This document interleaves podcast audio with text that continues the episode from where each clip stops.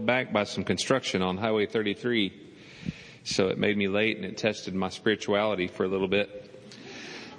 My resolve, my, my resolve for the Spirit. How about that? Let's pray. Father, we're grateful as always to meditate on the Word of God, to think about Jesus, the bread of life, to come around the table to receive from your mighty hand. We're grateful for an opportunity to glorify you because we're around here to learn and to hear about you and no one else and nothing else and to give you all the glory in the process and to yield unto the Holy Spirit, whether we're uh, the vessel being poured through in teaching or the ones that are listening. Holy Spirit, you're the teacher and I look to you and I invite your, your work here in this. I ask Holy Spirit that you would divide asunder soul and spirit by the word of God. This merismosing action, Lord God, tonight that it would penetrate, Father God, and it would discern our thoughts and intents, Lord. And it would bring the Zoe life of God, as it always does when we receive the revelation of your word. In the name of Jesus, amen. Okay, so we're back for the first three Wednesdays of every month. So it's a nice standard to remember. I think everybody will not have any issues remembering the first three Wednesdays of the month. And last month was one that we had five Wednesdays in, so it was a weird one. And so we were off for two weeks and we'll have, have a, a few months like that in the year.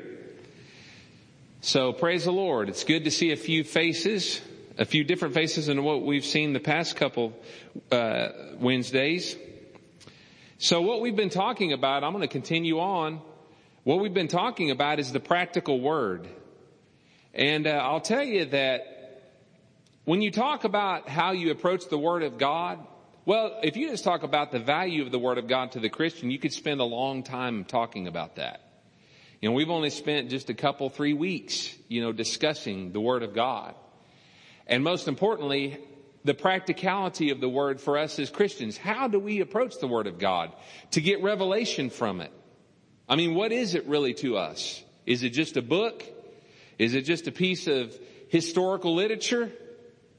You know, or is it really the living words of our Father God? Is it really Jesus Christ that we see basically that who came down and embodied the word? Is it really the living word of God? How do we see it? So we talked about a lot of different aspects of that. We touched on those things over the weeks, and I invite you, if you were not here for those uh, lessons, to go back because I think all of them are podcasts available on podcast or MP3, right, Kalen?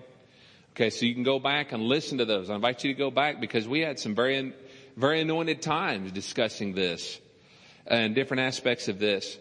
Most importantly to me was getting down to the practicality of how you approach the word to get revelation out of it. Uh, you know, how, and we talked about the steps, you know, a couple different Wednesdays. And we talked about, um, the need to get revelation, Rhema, from the Word of God. That is the foundation upon which faith is built. That's how faith comes, is by the Rhema of God, the spoken Word of God. It comes no other way outside of the gift that God gives us of like precious faith that everyone got to start this whole th- process off, this whole potential of God in us off that we use to receive Christ. Okay, but then that becomes something that gets built upon and expanded by the Word of God, the action of Rhema or the spoken or understood Word of God to us. Okay, so we talked, talked about several different aspects of that. So again, I'm not going to cover those again. You'll need to go back to the tapes for the previous, uh, uh, lessons. I believe last time we did kind of iterate and spend a little bit more uh, time on those steps, and I finished talking about uh, some additional thoughts over in Second Peter chapter one. So let's turn over there, Second Peter chapter one.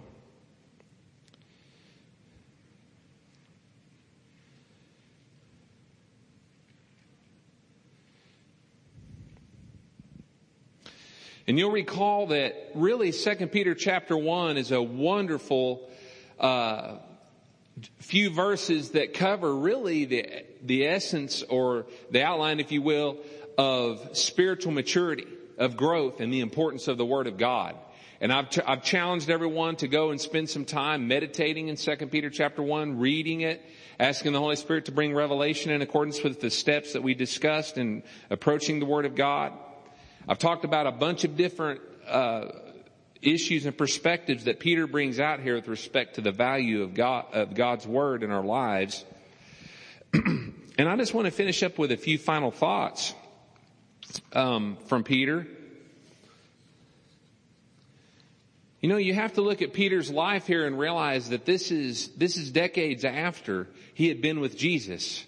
This is this is Peter at his finest hour in terms of maturity. This is Peter that is no longer the, you know, the, the quick, you know, impulsive, reactive Peter. This is a mature, developed by the word and the, and the process of, of, you know, that word in his life that he brings forth in here you know, in those uh, couple verses that I talked about that really kind of characterize the process of spiritual maturity. And uh, we see that this is taking place in his life because you see what he's saying in these passages. And these are his, really his final words because it wasn't very long after this that Peter died. He was martyred. And, um, and you realize, uh, um, if you, if you talk to people that have really delved into the concepts of where Peter comes from, in terms of this book and how it was written in the Greek.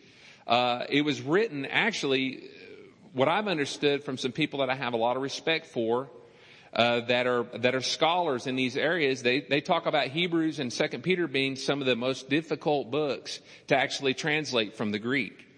And people think to yourself, or a lot of times, I mean, I would think, what are you talking about, man? Peter was a he was a blue collar man. He was an unlearned man. I mean, he was a man that had he, we're not talking about Paul here. We're talking about Peter. We're talking about the guy that whenever Jesus was transfigured in front of him couldn't say nothing more than, hey master, it's good for us to be here. Let's build some, some tents, man, and let's camp out here.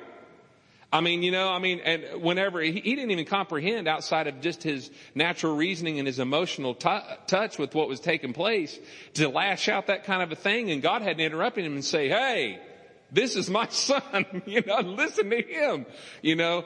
But at the same time, this is also, you know, the same person that whenever Jesus delivered one of the hardest things he ever delivered in the face of the, all the people that swarmed around him and followed him up to that point, talking about, if you're going to follow after me, you've got to eat me. You've got to drink my blood. And it said a lot of people left him after that. They could not understand what that meant because they weren't looking at the spiritual side of what that meant. It wasn't a physical eating, you know, cannibalism issue here.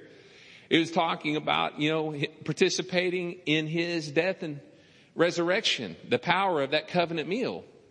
And Peter was the same, was the person that was the only person that really responded correctly in that to say, whenever he turned to him and said, are you guys going to go too? He said, Master, where are we going to go?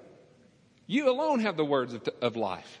You know? So, I mean, Peter is like this like walking dichotomy. I mean, it's like he's on again, off again in terms of, of greatness and then very low, you know, result in terms of what you see. He was an unlearned man, but yet this book was a hard one to be translated because it was written from a perspective of very abbreviated text. And, to where literally they, he left the verbs out. Now, how you write something and leave verbs out of it, don't ask me that. I couldn't do that. But evidently the Greeks could. And so it was a tough book to really translate.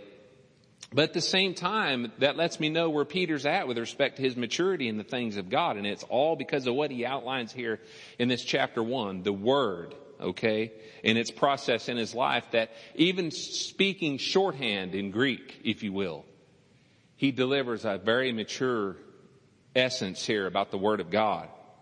And so I just want to go through a couple of things here with respect to the, uh, uh, some final thoughts here that Peter brings out.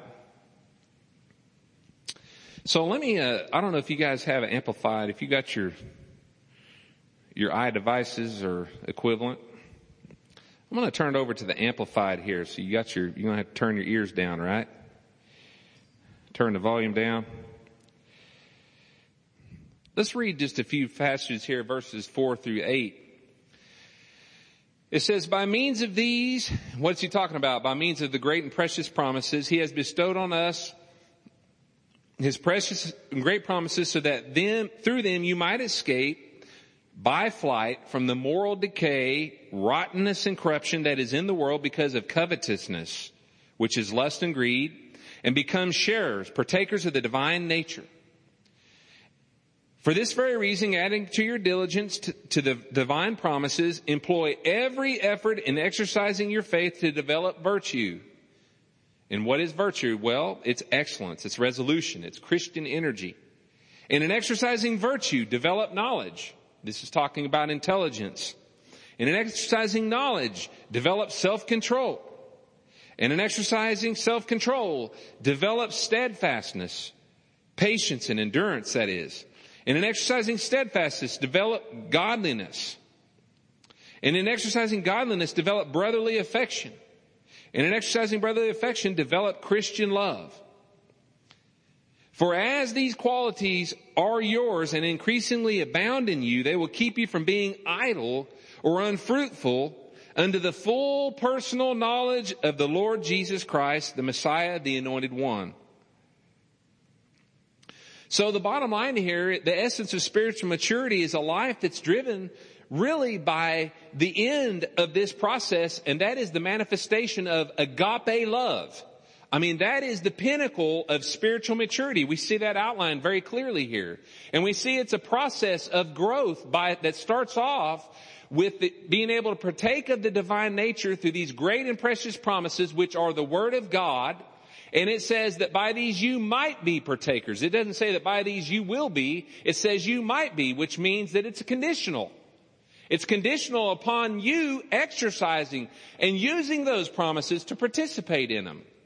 And we talked in weeks ago about how you do that. It's much like a well. And you would take a bucket and dip down into that well to access the resource that's there. The same too with respect to the Word of God. You know, and the, and the, and the uh, promises. You take those promises and you access the truth of the divine nature that's in the Word of God. Okay? You take the Word of God and access the divine nature of God by way of that Word. It has to have that kind of a place and activity in your life. And the thing is, is that it starts out with a foundation of faith, but then you see that faith isn't the end of what we're doing here in this Christian life. It's not the end all be all of spiritual maturity. Faith is just really the foundation, and then you see that he iterates a development from faith that goes from faith, you know, to virtue and so on and so forth, right on up to the final thing, which is love. Christian love, like the Amplified says, and really that comes from the Greek word agape, which is the God love. The essence of who God is, okay? And we know that Jesus said that they'll know you by what? By your love for one another. The thing is, is that I believe that the reason why we don't see a lot of salvations, the reason why we don't see an essence of, of, of really what love is all about is because it ain't going on. Y'all hear me? We don't have a fully functional maturation of our efforts together corporately into agape love. If it was, then what Jesus said, they'll know you and they'll, they'll be attracted to you and all that kind of stuff because of your love one for another would be, we would see the results of that. That's thus saith Greg, but that's the way I see it. So the more that we are able to apply ourselves to the Word of God, access the divine nature, build that foundation of faith, and then build upon that faith all these things that are iterated here in these verses that we read, we will develop spiritually and eventually manifest the pinnacle of spiritual maturity, which is agape love. And, and I told you guys that really spiritual maturity can be measured by the amount of agape love that you walk in. If you want to get right down to it, if you want to take a spiritual ruler to measure the maturity, in the things of God, then it's going to be a lo- it's going to be an agape ruler. And you're going to take that ruler and apply it to your life. I'm talking to me, folks. I'm not teaching you because I've come from, from a position of accomplishment in this area. I'm coming from a position, I'm walking right along this out, right along with you all. Right? Amen? And so I, I've got uh, quite a few areas in my life that I have got to, to see a maturation into agape love. You know, I don't walk in that like I should. I do to some degree in some areas of my life, but not in all of them. You know, it's a process. And you know, what's, what's great is, is that we can look at John talking about spiritual maturity. We can look at Peter talking about spiritual maturity. We can look at Paul talking about spiritual maturity. What do you say? What do you say? I don't consider that I have obtained, but yet I press on. That's what Paul said. That's, that's my paraphrase to the mark, right? That's what Paul said. You remember that scripture? Press on to the mark of the high calling of God. Well, what is the mark of the high calling of God? That you love God with all your heart, soul, mind, and strength, and you love your neighbor as yourself, and that love is all about agape. All through that is agape. Love, love, love, love, love. That's, that's the law summed up in one thing right there. Jesus said that. And if you, so that means if you can do whatever that is, you fulfill the law. I mean, you fulfill it. You see what I'm saying? Wow, that's a powerful thing, but it's also a big target. I mean, it's also a, a, a, a lofty goal, you know, as we walk in this earth. But you will never come close to even getting to the process or getting to, to, to that mark unless you go through this process that Peter talks about here. Adding to your faith virtue and to virtue diligence and so on and so on. Do You all see that? Does everyone see that? This means yes.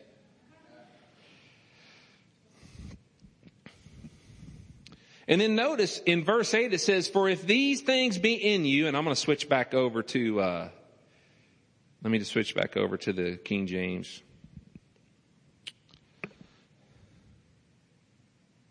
Let's look at verse 8 there. It says, ah, you make one change and it like jerks around on the page here. For if these things be in you and what?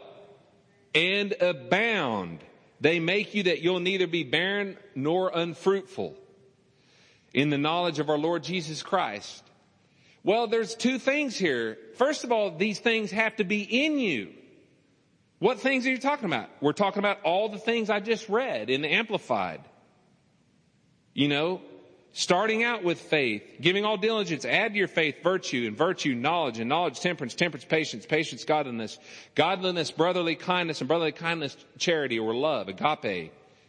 And just so you know that the whole love thing is complete, the word brotherly kindness there is the is is uh, Philadelphia. It's actually from phileo, which is the other kind of love that most of us are familiar with. And a lot of us really don't ever get past to a lot degree, and you won't from a soulish perspective. It's a spiritual, agape is a spiritual essence. Phileo is a soulish one, based on emotions. It's based on your likes, on your dislikes, based on your feelings. You know? And Philadelphia, you know, that's where that comes from. Uh, the, what do they call that? The city of love? Isn't that what it's called? Philadelphia? Yeah, there are brotherly love or brotherly kindness or friendship, whatever. It's Philadelphia is like, I've got fidelity for you. I, I like you. See? That's Philadelphia. And that's what brotherly kindness is talking about. But then we go beyond brotherly kindness. It's not just that. It's agape love beyond that. That's the pinnacle. That's where we're going to. The love of God. But notice that if these things be in you, so they have to be in you, all these things that we talked about, and then they have to abound. Well, that just simply means to me that you have the Word of God in you and you obey it. So if it's in you and you obey, that's, that's thus saith Greg, but that's the way I see this. If they be in you and abound, if they be, uh, you, we talked about one of the last things about consuming the Word of God was the digestion of it. And the digestion of it is really in the obedience to the Word of God. You know, you can, you can gain, you can work and apply yourself to gain all the knowledge you can about the Word of God. And if you do not apply it, it is of no value or fruit to you outside of a soulish effort, a, a soulish manifestation of knowledge gained. Y'all see that? Maybe a few warm fuzzies here and there. you know. You have to apply the word. You know, you have to do it. And that's really what I see that scripture talking about. If they be in you and abound. You know, and we see the wonderful thing in this verse too is that there is a guarantee for fruitfulness. You know, and I gotta ask the question, are we idle? Do we seem unfruitful?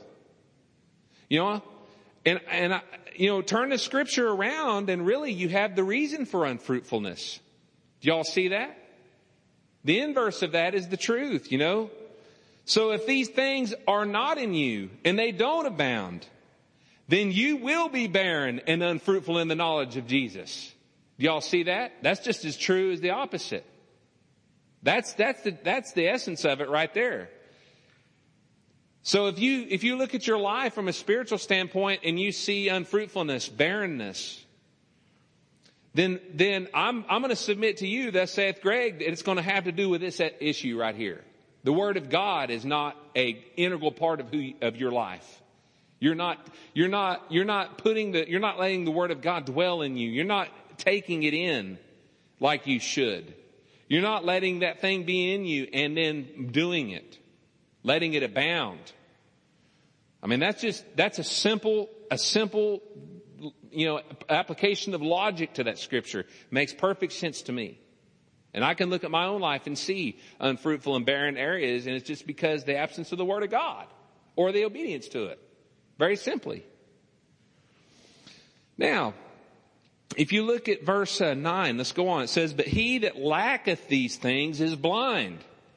So now he's going to go on and iterate even a little bit more with respect to not doing those things, not seeing the, the participation in the divine nature by the word of God and growing, going through that maturation process, you know, adding to your faith virtue and so on and so forth. It says if you lack these things, you're blind.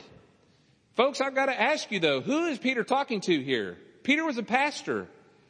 He, he, he's talking to believers. Amen. That's exactly right. He's not talking to people outside the flock or the fold. He's talking to fellow brothers and sisters in Christ.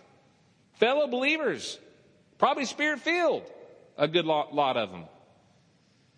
You know, and li- listen to what he says. If these things be in you and abound in verse 8, then you won't be unfruitful. You won't be barren. But if you lack these things in verse 9, you're blind. You're blind. What is it that, the, that in so many passages in the Word of God that you see the word referred to? It's the light. I mean, if you don't have light and I flick off all the lights in here and close off all the curtains and extinguish all potential light, it's dark in here. You can't see your hand in front of your face. You're blind. I don't care whether you have eyes to see or not. You don't have an ability to see because the eye depends on light. And so too, the spiritual eye. If you're walking around not having light in the, in your vicinity, the Word of God is the light, okay? If you don't have that, then you're walking around blind. And that's exactly what Peter's saying. If you don't have the Word of God in you and you're not doing it, you're blind. Very simply. You're blind. And it says you can't see far off. In other words, it's like that one blind man after Jesus laid hands on him the first time and then he says, what do you see? And he says, I see men like trees walking. In other words, he could see like some, some shadow essence of shadow and, vi- and vision from that perspective, but there was no resolution to what the image was. And so he laid hands on him again, prayed for him again, right?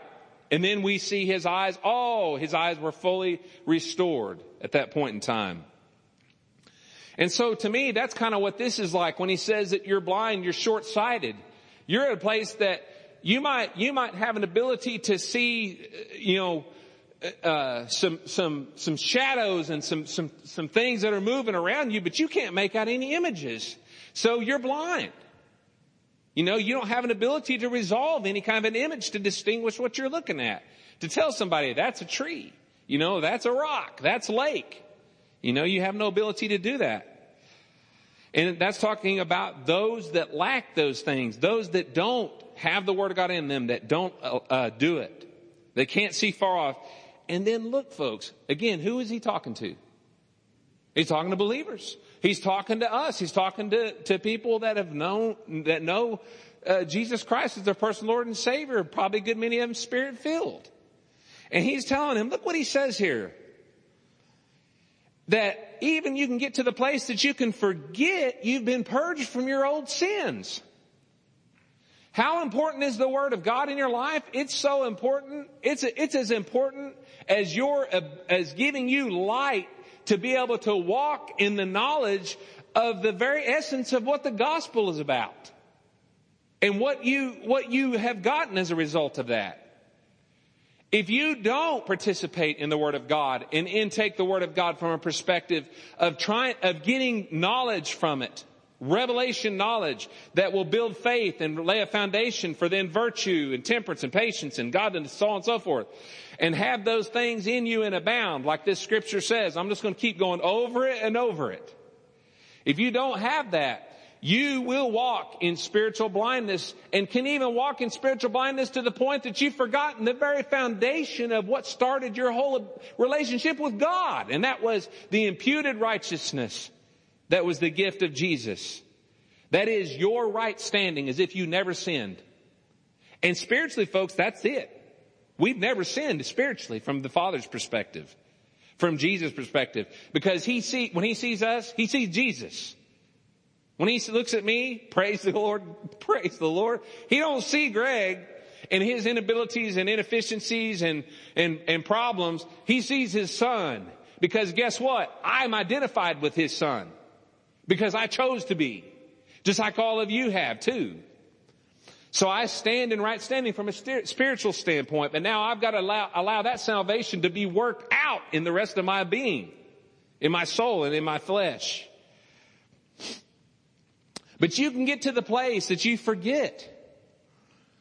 And you know, I gotta ask this question. I, you know, you see with Christians so many times issues with condemnation with guilt, with being, being bore down, you know, under a yoke of, of, of just feeling like you've fallen short all the time. That you just aren't, you don't, you don't add up to, to, to Jesus and it's woe is me and just, you know, it just give me the little cabin in the corner of glory. If I can just barely make it in, that's all I ask, Father. Well, no, my goodness. Jesus' blood was worth much more than just getting you a little cabin in the corner of glory. He called you to glory and virtue in this life now. Not for the one to come. That's, yeah, that's, that's a guaranteed deal. But he's called you to do, to be able to let these things be in you and abound. And then through those, you're able to partake in the divine nature. And guess what? Fill up cargo ships of rewards when you get to heaven. And those rewards have to do with the manifestation of agape love to your fellow man. That's thus saith Greg, but that's a revelation I feel like the Holy Ghost gave me because I see it manifested right here. We talk about rewards. Well, those rewards, every one of those rewards are going to touch some essence of agape love manifesting in your life. That's the way I see it. But I got to tell you, if these things aren't in you and abound, forget it. I didn't tell you. That's what the Holy Ghost told, told you through Peter here on the page.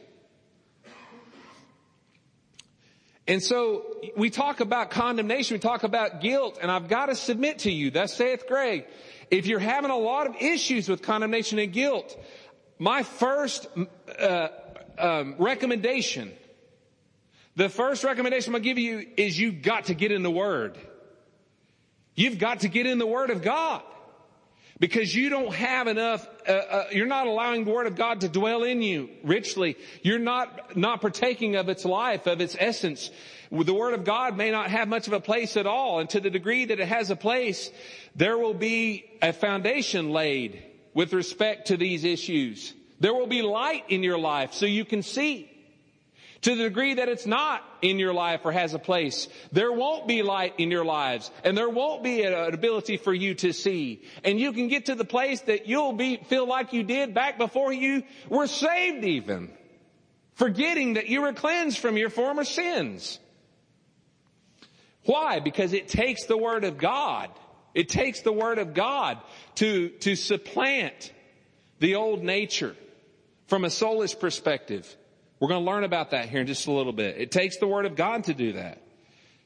It's a process called merismos. And it's that dividing asunder. It's the word of God that's sharper than any two-edged sword that cleaves into as it comes into your life.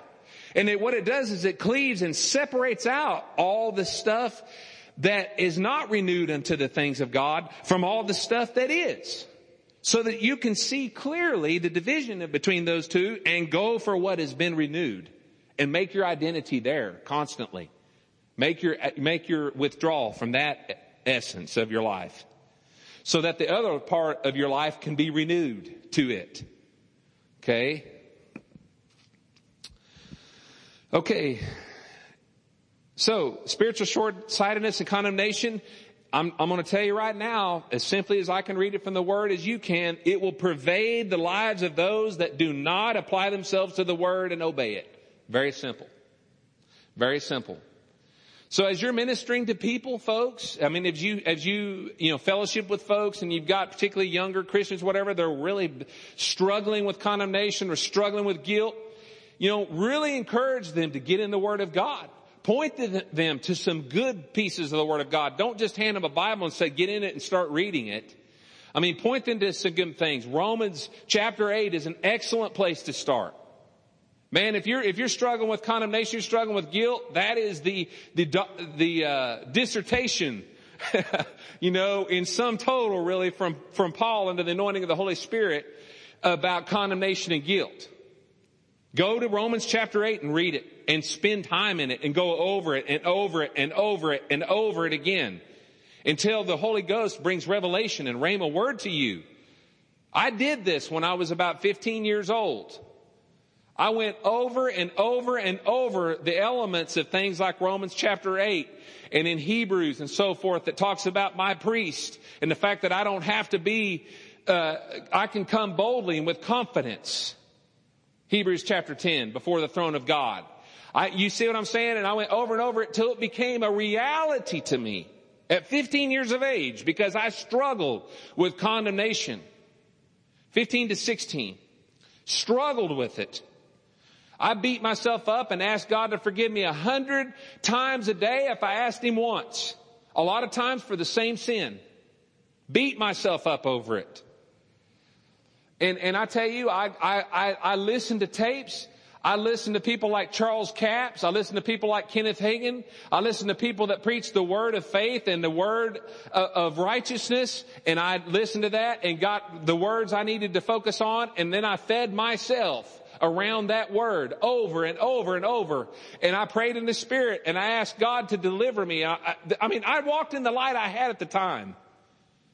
And you know what? I came to the place that something snapped inside of me, that yoke. It moved that burden off of me and it's never been an issue since that time. Now I'm not telling you I don't have a thing, uh, guilt waft up through me every now and again or feelings of unworthiness.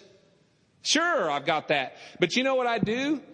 I let that thing that's been in me and abound come back and go, no, no, no. I know that my righteousness is not of anything that I do, lest I can boast. My righteousness is of grace and it's a gift. I've already got it and there ain't nothing I can do to take it away.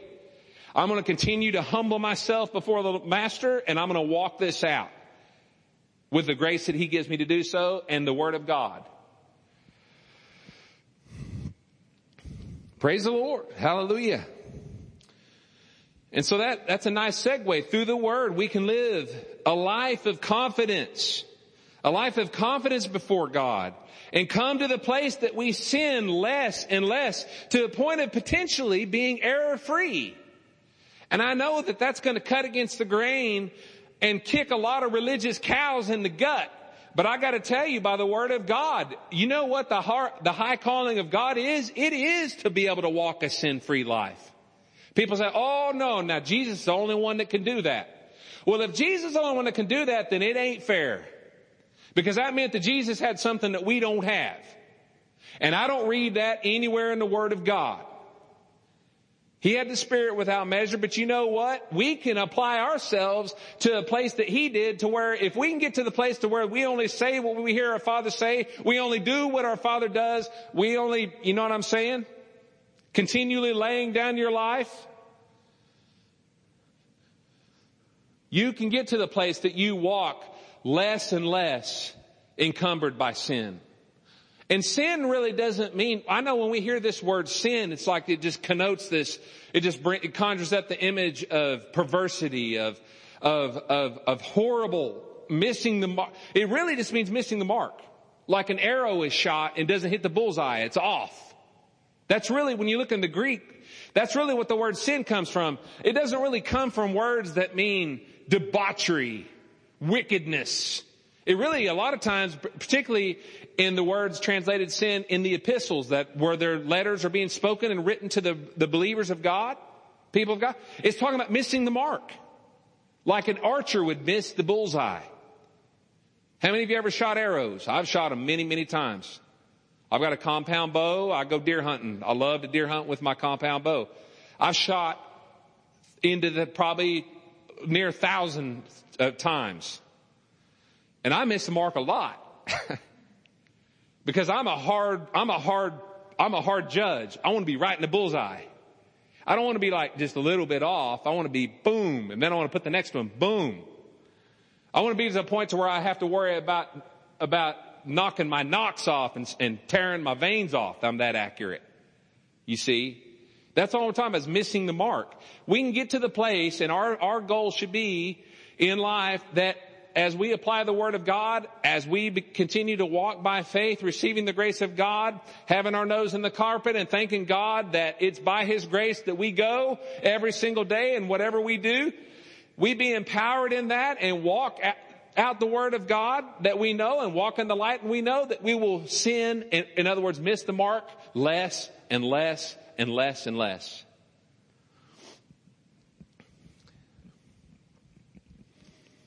So look at 2 Peter, let's look at, at uh, verse 10 now. Wherefore the rather, brethren, give diligence to make your calling and election sure. Because if you don't believe me, look at what he says here. For if you do these things, you shall never what? You shall never fall. You shall never fall. You shall never fall. So now it's not thus saith Greg. The word of God's pretty clear here, isn't it?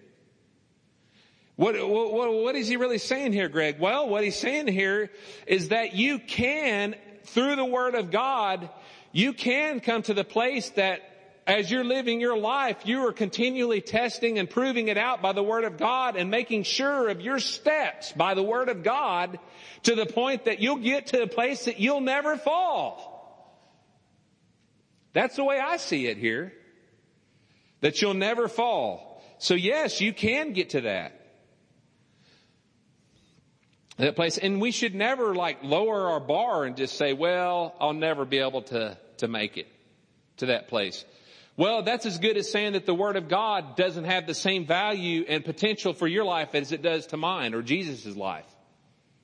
Did you know Jesus walked by the Word of God? He had to walk by the Word of God, just like we do. He models it out very well. Isn't it interesting Folks, it's not about the volume of the Word of God. It's about the volume of the revelation of the Word of God in you that makes the difference. Cause I gotta submit to you, did the, did the New Testament church have the, the epistles? No. I mean, they were being written during that time. They weren't like canonized into the 66 books of the Bible that we have right now for them to have as a resource like we do now. We look at the church, that the earth, but let, yet look at the book of Acts and see the exploits of the church. Look at the book of Acts and see the exploits of the church in its infancy. And how much of the Word of God did they have? How much of the New Testament did they have really at that time? It was being written during that time. So what I can say to you is they had a smaller volume really.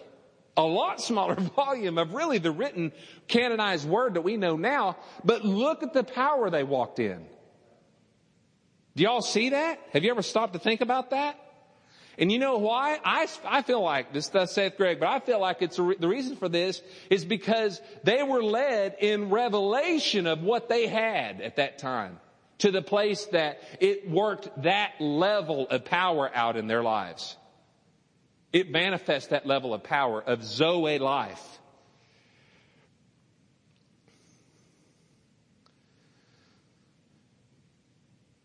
So Peter says here, you know, you can, you can know. You can know. He says to make your calling and election sure.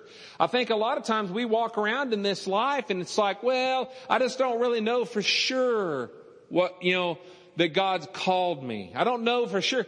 This word of God right here, or this verse right here tells you very plainly, you have a part to play in making your calling and election sure.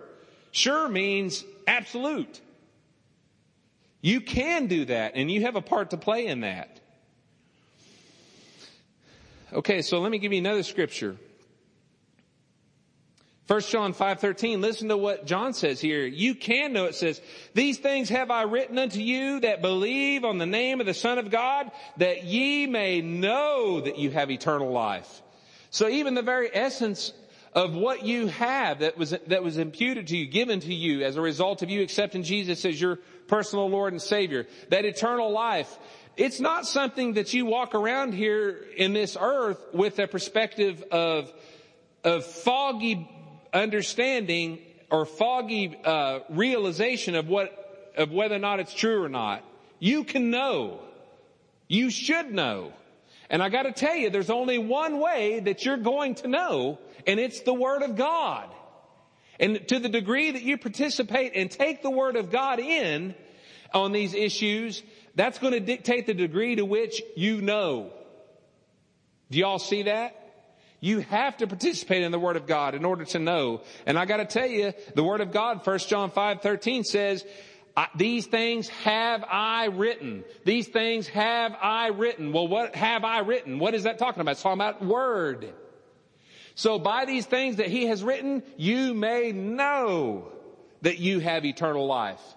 For anyone that's ever struggled with whether or not they're saved, for anyone that's ever struggled with whether or not they're going to make it into heaven, some of the simplest things that sometimes maybe some of our, the more mature believers can take for granted. It, I've got to tell you right now, the verse, the word of God is very clear. By these things that have been written, you can know. You can know. Okay, so, and you, you know it through the things that are written, through the Word of God. And we talked about the goal being that we would not miss the mark. In 1 John 2, 1, just a little bit before, it says, uh, My little children, these things write I unto you. Again, these things write I unto you, that ye sin not. So by the things that I've written unto you, you sin not. You miss, you don't miss the mark. How? By the things I've written unto you. So it has to do with the word again. And again, what Peter says in that verse, in verse 10, if you do these things, you will never fall. And that means to stumble or to err. The word is what gives you the power not to sin. It's not just a conscious resolve where you are just constantly walking from a perspective of, if I don't do this, then I don't sin. If I do this, then I don't sin. It's just like you're back and forth again. No, what happens is, is the law of God gets written on your heart as you participate and you be, and you follow the Spirit of God who leads you into truth and knowledge. And as you begin to get revelation and rhema and understanding and you get light and you're able to walk clearer and clearer and clearer and clearer and make more and more refined steps in your, in the process. You know, when you don't have a whole lot of light, you stumble and trip on things, don't you? Yeah. Have you ever walked in a dark, through a dark room? Have you ever stubbed your toe doing that? I have. I've stubbed my toe very badly doing that. Multiple times. That's a terrible thing. I hate that. You know what? It's because I didn't have light. It's no different, folks, in the, in, in the, in the uh, life that we walk here. It, from a spiritual perspective.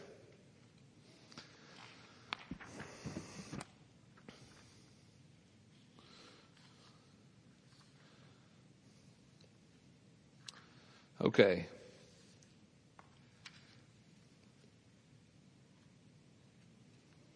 Okay, so I'm gonna, I'm just gonna, I'm going to, to end there. We've got some other things that we could talk about there in first, in second Peter chapter one. I'm gonna leave the, leave it up to the Holy Spirit and your application to that chapter to read and meditate on it.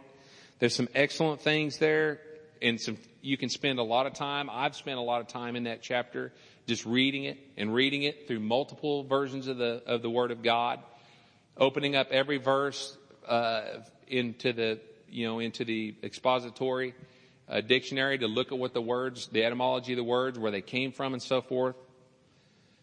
and that's a, an excellent, excellent chapter for you to spend to learn about the value of the Word of God. I want to go into an aspect now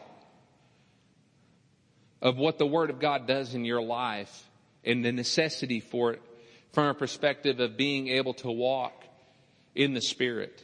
Okay? Walk in the Spirit.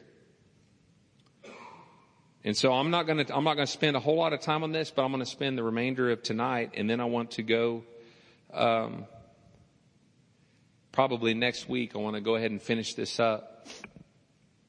But if everybody turn over to Hebrews chapter 4,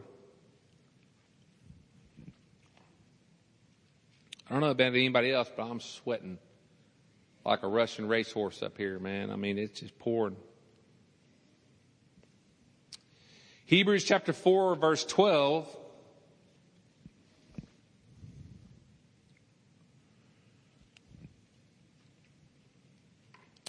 Hebrews chapter 4 verse 12 and 13. For the word of God is quick and powerful and sharper than any two-edged sword, piercing even to the dividing asunder of soul and spirit and of the joints and marrow and is a discerner of the thoughts and intents of the heart. I've got to tell you this one verse right here. There is so much power in this one verse in terms of, of giving us an understanding of what happens when revelation enters our life. Okay. When we apply ourselves to the Word of God, we ask the Holy Spirit and we receive a spoken right now Word of God from the Word, Word to us by the Holy Spirit that we understand Understand when I'm talking about rhema word, I'm talking about word that you understand. Something that is spoken to you that you understand. It's a communicated word. Okay, not just words on the page. But when that happens, to realize the action of that rhema in your life, what it does. And then you realize the necessity of the Word of God, why you have to have it, why you have to apply yourself to the place that you allow what we're going to talk about to occur in your life. Okay, so let's, let's look at this. Let's just break this down a little bit. For the Word of God is, uh, well, what, first of all, what is the Word of God? Well, I mean, come on. Quite frankly, it's what we've got, the 66 books of the Bible here. Okay? The Word of God. I raised up my iDevice because I got a whole bunch of versions in here. I love it. Is living. Well, in the, in the King James, you'll notice it uses the word quick. And you know, I remember, uh, you know, I grew up, you know, hearing the word or hearing the uh, phrase, you know, that'll cut you to the quick. Or like if you cut too deep on your fingernails, you cut to the quick. Have you ever cut your fingernails too deep? And they say, the old timers used to say, well, you cut into the quick. Or on a horse's, when you shoe horses, you have to be careful not to cut into the quick of their hoof. Well, what is it talking about? It's talking simply about where the life is at. Because that fingernail is dead to a point, and then when you get to the place to where it comes from, it's alive in there. And guess what? There's some nerve endings in there and it hurts. And you're going to draw blood eventually because guess what? That's where the life is at. Do y'all see that? And so what's, what Paul is saying here is that the Word of God is alive. And I think one of the first things that we have to really, uh, let's just stop and investigate here is this very issue. Because I think this is where we fall short. And I say we. This is where we fall short as it comes to us achieving the, something from the Word of God. Because when we approach it, we don't approach it from the perspective of it being a living entity. We don't approach it from a perspective of I am approaching a living being when I say the word of God. And I gotta tell you, the Holy Ghost spoke through Paul here a very powerful thing. The word of God is quick. It is alive. It comes from the Greek word that means living. Alive.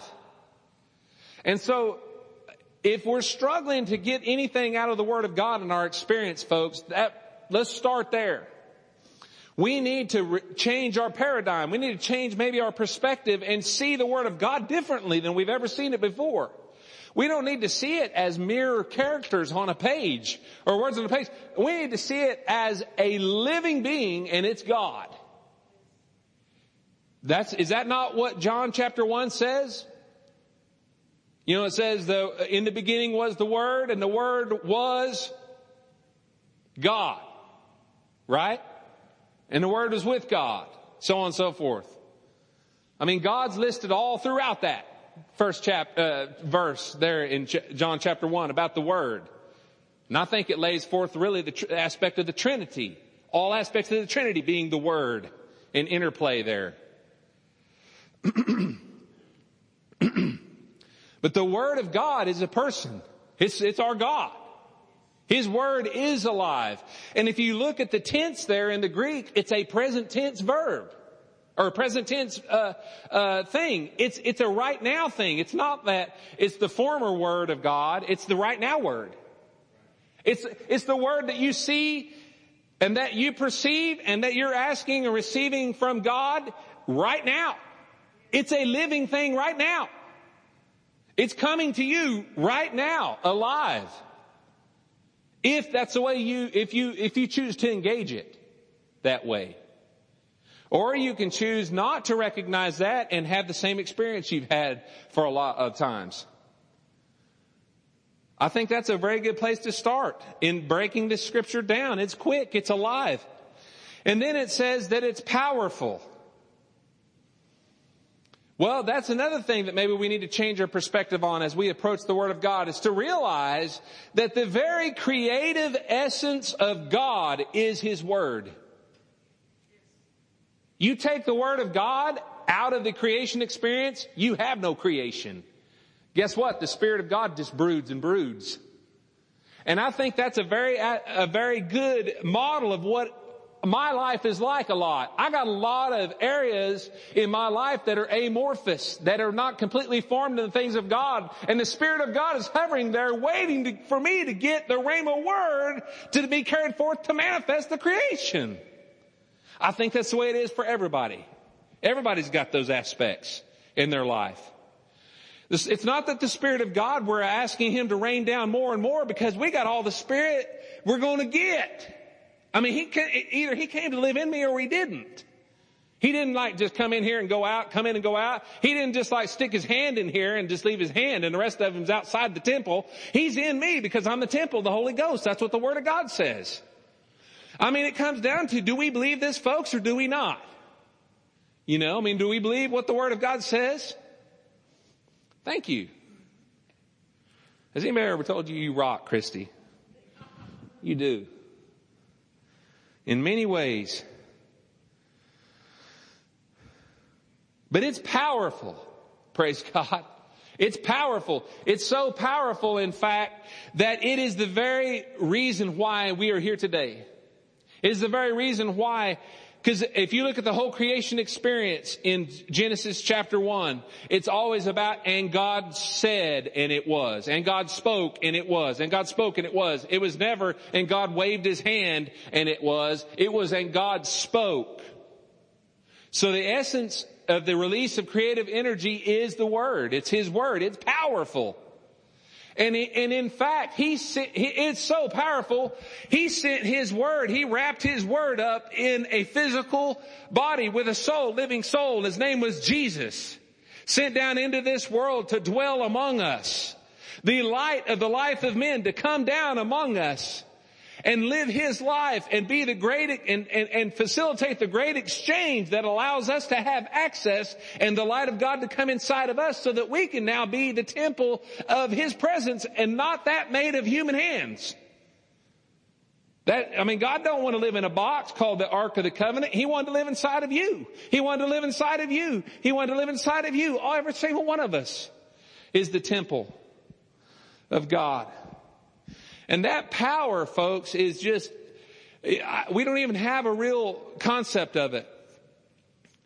I'm going to give you just a little bit of a concept of it. I feel like this is thus saith Greg, but whenever Jesus breathed his last and said, it is finished, and he said he gave up the ghost, he died spiritually at that point in time. He died in every way, on all levels. He was separated from God. You don't believe me? Why does he say, Father, why have you forsaken me? You don't believe me? Then why does it say that he, if he was ascended above, then it says he had to have gone down below, and he did. He went down into hell for us. Okay? Because he became sin. He had to go down there, but because he did not sin, he couldn't be held down there. Praise the Lord.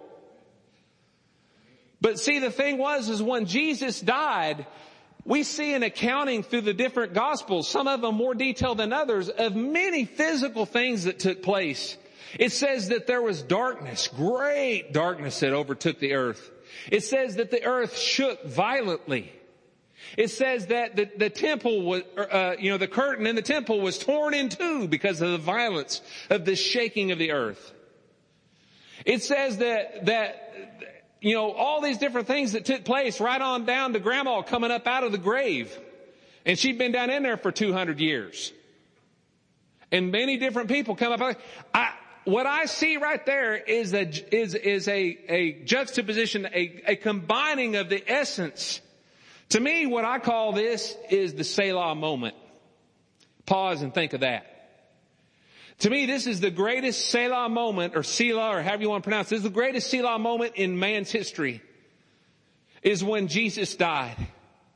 Because if you stop and think what happened was the very essence of the power of God that holds all this together, that framed the world. That's what it said, that God framed the world by His Word.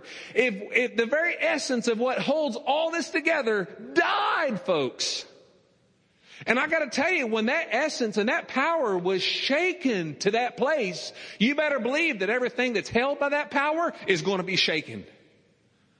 This does saith Greg, but this is the way I see it. Seems right to me. Do y'all see that? There was a real test there. I mean, I think that we walked.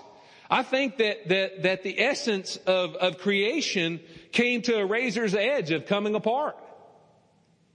I mean, of course it's not going to because of the Father God, but I'm just saying, do y'all see that? It was tested. Because guess what? The Word of God that created it was, had died. Had been separated.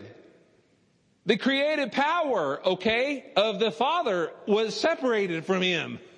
I mean, that, that had never happened before, folks, and it's never happened since. But because Jesus didn't sin, of course, he couldn't be held in the grave. I'm not telling you that I've got an understanding of all this. I just feel like I have glimpses of things that seem right in my heart and it releases a power, powerful under, uh, uh, uh, uh comprehension of some things uh, with God that mean a lot to me. Anyway, whether or not it, you understand that or whether or not it, it seems right to you or not, you need to judge that. But it seems right to me that that was probably the greatest Selah moment in history. Pause and think of that. Let's stop and think about really what happened when Jesus died.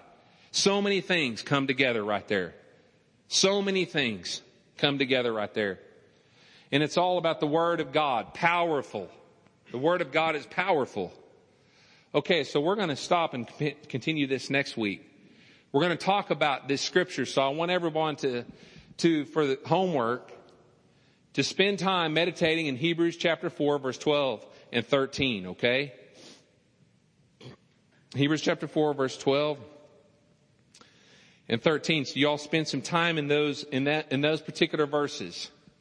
Uh, for the next uh, for the next week, in particular, uh, uh, to whatever else you may have going on in the Word of God, but just ask the Holy Spirit for bread, ask the Father for bread, ask the Holy Spirit to lead you into truth and knowledge in this, because there are some powerful concepts in this verse right here that will absolutely turn you upside down with respect to the encounter of the, the of you with the Word of God, and it and its value to you. Okay.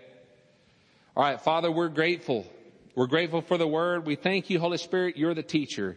Thank you, Holy Spirit, that you bring uh, essence and you bring anointing uh, to the ears, Lord God, to the hearts, Lord, a spirit of revelation and wisdom and the knowledge of you. Thank you, Father God, that it's not just a delivery, Father God, of dead soulish things. It's a delivery of the life of the pneuma, of the Spirit of God inside of us that counts, that brings the power of God's Word in our lives and manifests it. Thank you that you give us understanding, even on the hard things. And we are not going to be in a place, Father God, of obstinance or just, I'm not going to, of, of apathy where we're like, I'm, I'll never understand that. No. The Father, the Holy Ghost delivers unto us the mind of God. And I just praise you, Father God, that we can know your mind by the way of the Holy Spirit. And we just, we say, Holy Spirit, come. Come, Holy Spirit, deliver it. Deliver the word in our lives. You have access. In the name of Jesus, and all glory and honor unto you. In Jesus' name, amen.